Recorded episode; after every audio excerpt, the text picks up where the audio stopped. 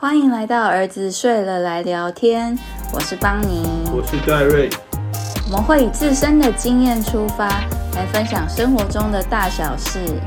耶！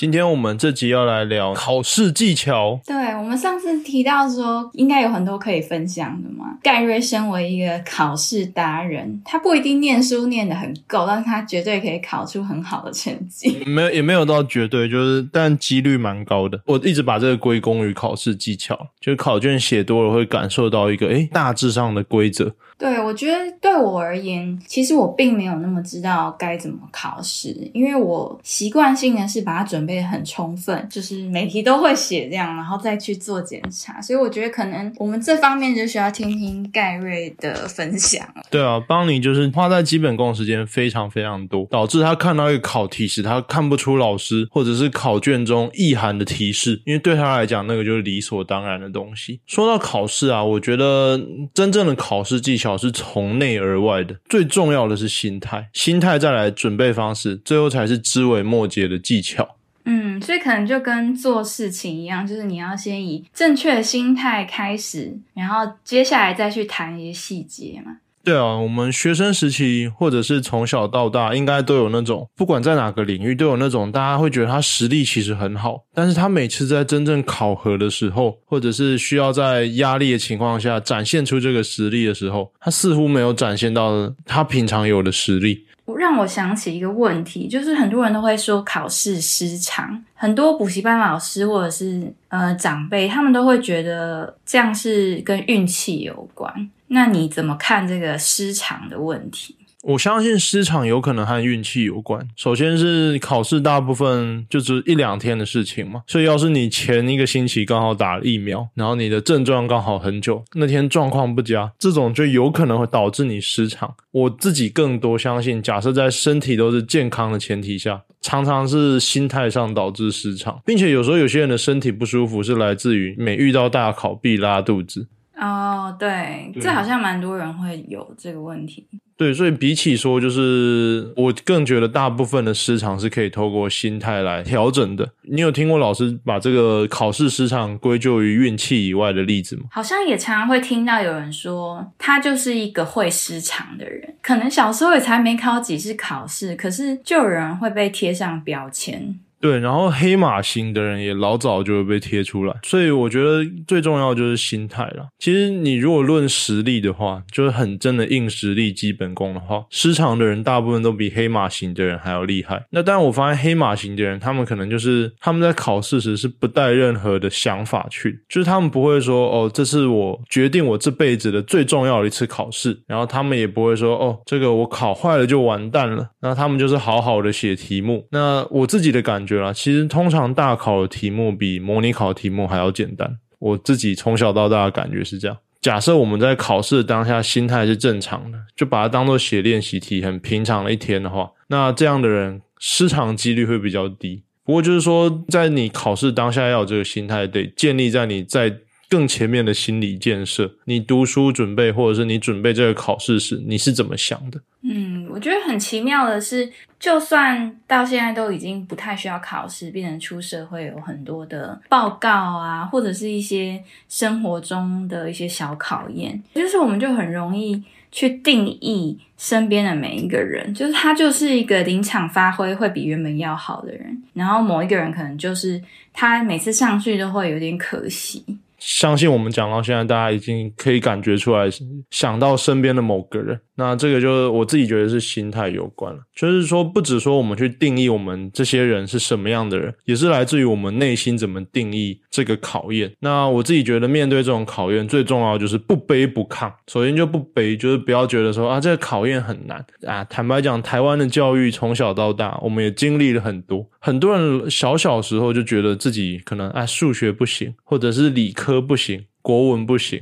这个很难讲嘛，有时候很多是小学生在讲的。其实小学生，比如说年头出生的跟年尾出生的那种，就真的差一岁啊。所以每个人的发展程程度就不太一样。比如说小学三年级好了，十岁和九岁的小孩，他们整整差了一年呢。他们相差了一年，就相当于我们三十岁和三十三岁多三年的资历这样的成熟度差别。我觉得不该早早的就预设自己说，哎，我做不到。嗯，我觉得跟之前我们分享的那个成长心态其实也很有关系。身边应该都会有一些同学，就是他们一开始就觉得自己就是不行，自己就是不会念书，就是帮自己贴很多标签，自己数学不好，自己英文学不会之类的。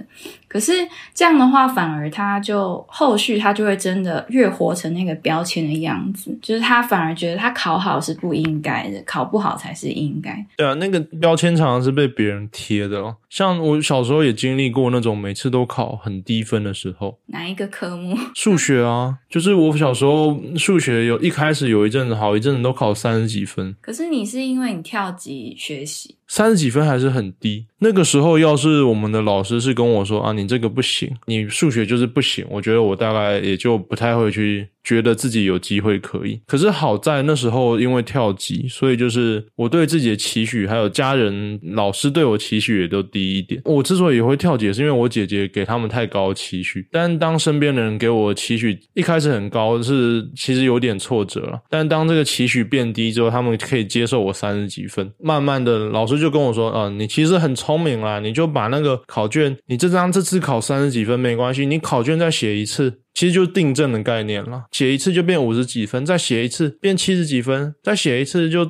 写到最后就一百分了。那我就真的我也没多想，我就照做，就很快，大概呃一年之后，我就觉得我好像渐渐跟得上。嗯，我觉得提早学习这点我也很有感觉，因为我曾经提早学习很多次，就是每一次就是大概维持一年两年之类，我就会放弃，因为我觉得完全跟不上。我不知道为什么，就是我国中开始就先。先学了那个三角函数，嗯，哦，那真他这真蛮早的。对，然后我就完全学不会，我都完全不懂。但是当我实际进入高中，开始跟着大家一起学的时候，我发现。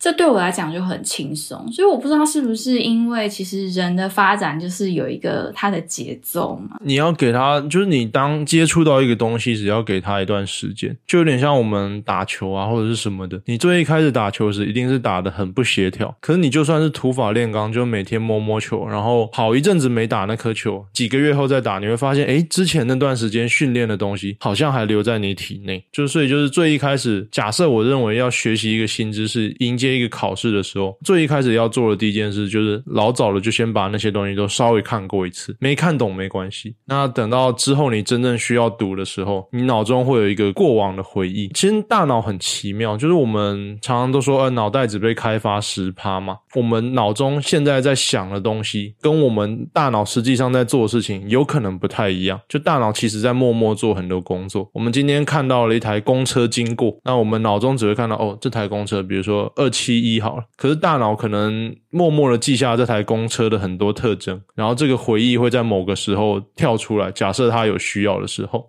最一开始先接触那些知识啊，看不懂真的都没关系，就放着它。之后你要学习的时候，它就会变有用的知识。但是真的不要就是因为最一开始看不懂就觉得啊这个不行，这样子就真的不行了。其实我到后面再回想当时，就会觉得提前学习好像没有那么有必要。就是即使像你说，就是有前面的一段可能脑袋给他一个接收的一个潜伏期嘛，我觉得其实不一定需要。哎，就是不一定需要是没错。我们学到的这些课业中的这些范围内，我觉得好像提前学习的效益不高。对啊，就其实我们学的东西可能也不是真的那么刁难学生的东西。我会推广提前学习，可能也是提前学习对我这个人效果是好。我一开始提前学习是完全没成效，但之后看到它的效果。回到心态的部分，好，真的就是不要让别人或者是让身边任何东西给自己贴上标签。关于贴上标签这点，我其实觉得女生特别会有感觉，因为从小就是大家一定都会说女生就是数理不好，是文组的料。这点从我大概国小一直到高中都还持续听到，就是不管是老师或者是一般的路边的家长、路人，就大家都会告诉你说，女生就是物理、化学不行，然后迟早会发现你们不行，只是可能现在还没看出来。就大家会不断灌输这些观念，我觉得很可怕。对啊，我相信只要在那个其实因为很小的时候，这个观念就已经开始实施了。就是比如说，当小女生她出生之后，她可能看到她周遭的女生不太会有人是科学家，所以她就自己可能也默默的帮自己下了一个小小的标签，但大家都没察觉到。我相信在很真的完全公平竞争的环境下，可能男女生之间差异不会是是没有的。这样，身边的家长们、老师们会跟你们讲说：“啊，女生就是不行，就是走文组，或者就是做一些些行政职，然后之后嫁给走李公主的老公，安排这样的道路。”其实我觉得我自己在克服这一点花了非常多的心力，因为太多人传递这样的讯息，比如说补习班老师，他们可能就会说：“哦，女生需要花多一点时间学习哦。”他们不是用那种否定你的方式，可是他们用另一种方式来暗示你们能力可能就是比较差这样。对，我觉得这样是不好的，因为当你抱着自己能力比较差的这个前提在做学习的时候，一切都会不一样。所以我自己家教，我过往有真的成功到我自己吓到了家教家教经历，就是一个整个故事稍稍微讲一下，就是家教学生原本在台北市的那种第二三志愿的国中，就是前段国中，他表现的在班上是中段班。那我们我过去之后教之后，就是我给了课业就不是个很注重课业进度的人，所以我一切给的都是心态上的调整。我就一直跟他说啊，你很聪明啦，你这个哦，你学有够快的耶，然后。他他就当然不相信，他也是一个小男生。那我就不断这样洗脑他，然后他不相信，我就凶他。你敢不相信？在第一志愿呢，你你爸妈都说我们这个是最难进的。我在里面看到我的同学，还有包含我在内，我觉得你都比我们厉害。然后讲一讲，他真的被我说服。到最后毕业的时候，他是成为班上的第一名，还有全校前三名。他们不是那种很能升学的学校，然后他是唯一一个上建中的，然后他也去读，然后他爸妈当然就高兴死了。那他上建中之后，因为我那时候也在当实习医师了，所以就把那个家教时间变少很多。之后他在建中的时候，只要每次我回去和他聊一下天，他的成绩又会突飞猛进一段，然后不会的科目又会全部在进步，然后直到大考都是这样。然后现在是我们台大的学弟，我就觉得。哇，他真的有点像是我的弟弟那种感觉，就是那种从小从蛮小的时候看到大，然后就会觉得我教的东西没特别厉害，可是我真的就是调整了一下他的心态而已。首先就是不能背，那再来是不能抗。所谓的抗，就是有些人他真的实力很好，那他本身就不会背；有些人的性格就是哎很有自信，但是他考试也很常失常，就他可能把自己想的太无所不能，太聪明，那他会遇到几个问题，就是首先是当他考卷上，其实台湾的考卷。大部分不太能要求考到一百分，到比如说高中的考卷好，考个九十分就不错了。所以假设这个人遇到了连续两题不会。其实他也有这样的机会，他就算有九十分的实力，他就会开始怀疑自己至高无上的地位，然后他就开始慌了。那所以我们不能当那种太过看好自己的人。当我们遇到自己诶连续不会的时候，就跳过去，就是告诉自己说，诶其实这个就是几率问题，后面搞不好每一题我都会，然后这几题我之后可能也想得出来，不要被心心态上被影响到。我觉得我身边很少真的会因为过于自大而造成失常的人。大部分都是因为过于草率，我觉得，就是当他在回答问题的时候，他可能抱的心态是他不需要太认真就可以把这些都写对，所以他可能会太少检查。或者是他写的太快，然后没有看清楚题目之类的，这样不也是一种奇妙的自大吗？就是他如果也是想要考好，可是他觉得自己用自己六成的努力就能考好，他不用做到别人要求做的环节。我觉得这种心态上就是有点抗了。我的意思是，就是这这种的失常方式跟你你你所描述的比较不一样。我经验中看到的啊，事实上这种。把自己想的很大，或者是太过草率的，常常考出来的分数都不如他自己声称的那么高。所以，我们心态上就首先，我我觉得最重要还是不不背。因为不背是多数我们身边的人。假设他们有时候就问，他就说：“哦，我都不会读书。”他们这样自己讲自己。当他这句话一出来的时候，其实就有一点影响到自己的心态，就会讲出这种话，就是可能自己长远以来心态都得该做一个调整。那不抗的话，就其实这可能也比较少人遇到了。那如果你觉得很会准备考试，真的谨慎一点，就是考试的时候当下就是不要看清这个考试，有时候真的很容易就衰落在自己最擅长的东西。那。那再来就是考试的准备方式方面，从小到大，我看像现在我们小豆的老师也是这样教，预习，然后上课认真听，还有复习。但那个东西要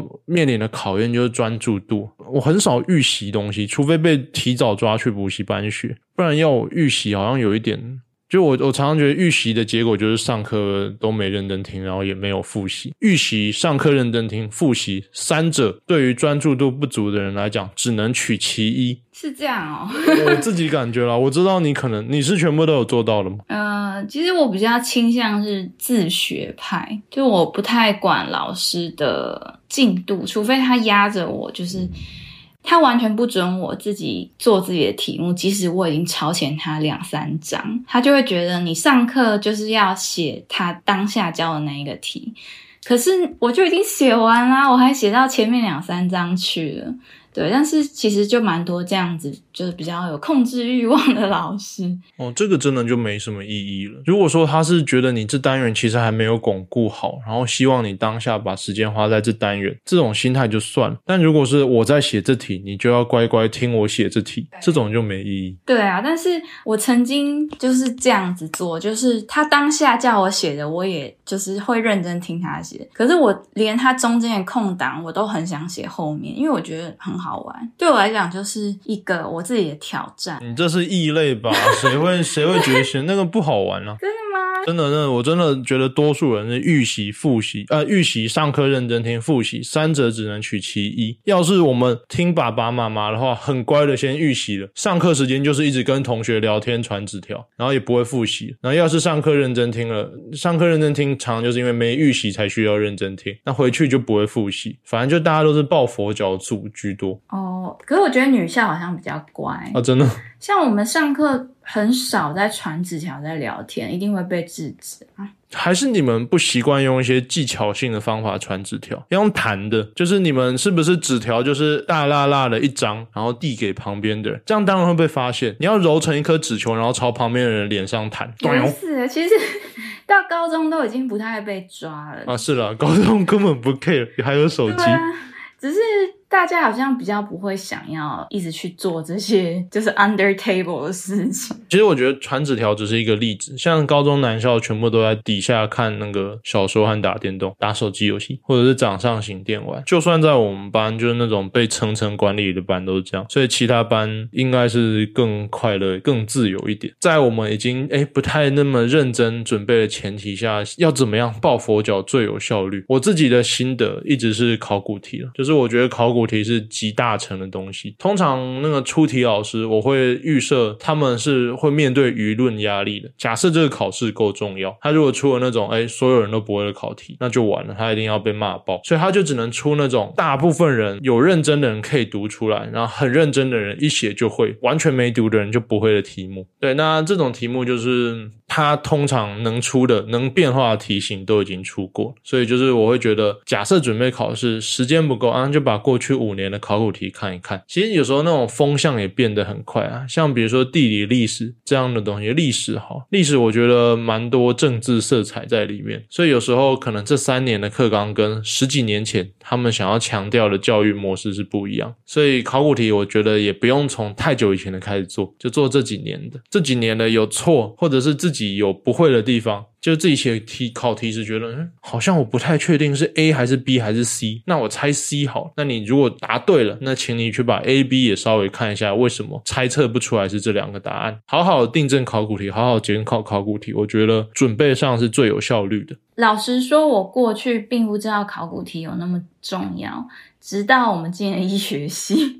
哦，对啊，医学系也是一个很好的例子。医学东西发展了好几百、上百年了吧？就是医学的解剖啊，这些大概一百年左右的历史嘛。能考的考题其实大致上也都是那些了。当然有一些很新的领域的东西，可是那种真的不太好拿到分。大部分人都是靠考古题曾经出过的内容在拿分。对，所以回到考古题，我觉得还有另外一个概念是：假设你除了考古题之外，你希望巩固自己的考试，那怎么在前面准备的时候，就是上课。啊或者是读书的时候做准备，就是你要去预想说，考古题的概念来自于说，你知道能考什么，你知道这个老师会考什么，所以你在读一个知识的时候，你也要，你就要想说，假设你是老师的话，你会怎么考自己？所以假设我今天讲了一个故事，二零二一年台湾的第一面东京奥运银牌，由帅气 IG 有上万人追踪的柔道男神杨永伟获得。那这这一大串话里面，假设我们要把它出成一题考题，你觉得有哪些地方能成为考题？讲我们两个的看法应该会很一致。首先，要么就是二零二一东京柔道，然后杨永伟，大概就这些东西能成为考点。这有点像是抓关键字，抓老师可能会考哪些题目。这是我认为准备技巧上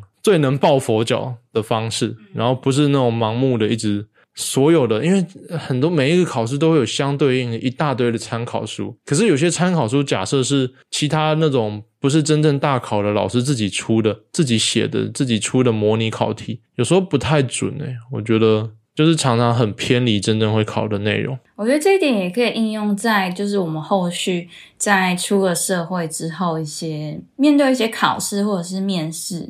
就是我们可以想的是，对方他们想要知道什么，就是从他们的角度去想，他们要选进什么样的人。所以就像你说的，就是你是在猜老师觉得重要的东西，或者是你去抓那个关键字。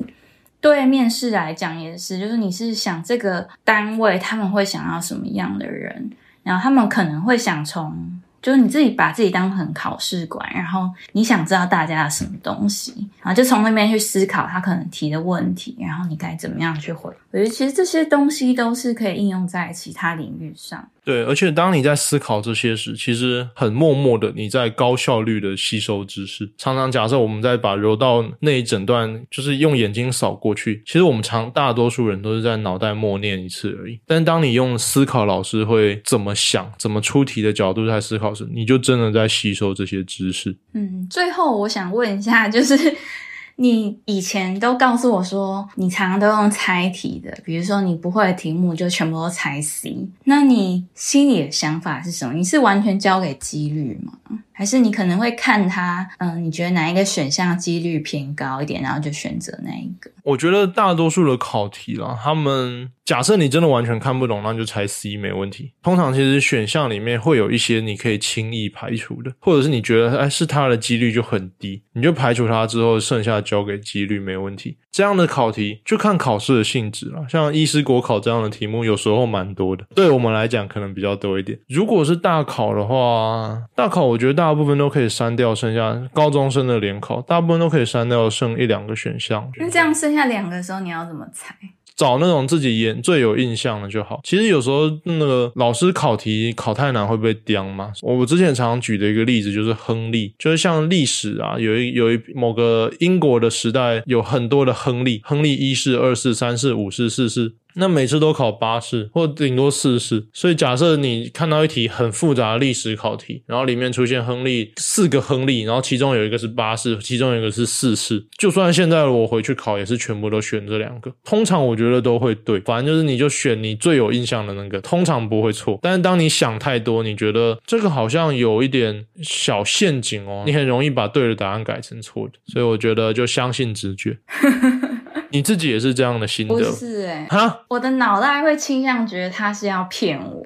就是他会希望我们去选一个不那么常出现的东西。那是因为你读透了，你读透，可是你不知道课本里其实被拿来当重点的只有亨利八世。这就是你这种太认真读的人问题，开始谴责认真读书的人。你知道亨利所有的亨利们干过什么事？可是事实上，老师课本那是因为你学太多，你把那其他的讲义、补习班那些都学透了，但课本只有要要你知道亨利八世。所以今天要是一个老师。是他在出考题都会有考生入围嘛？就是比如说前一年的考生考比较好的入围，然后他就写完之后这题，他就会跟老师们反映说：“哎，老师，这个亨利课本里面只有八式，哎，其他四五六式是很少出现的，这题会不会有争议呢？”老师就是：“哎，对哦，就可能有争议。”让我们把它改成符合巴士的叙述好。这我真的脑中想的场景就是这样。你怎么觉得你是心存善念，然后你就觉得大家都很善良的感觉？没有啦，真的那个考那个太容易被刁了，大家没人想被刁。出个考卷，我猜他出考题也没多少钱，大概都是为了自己的热情在出的，就想说，哎，来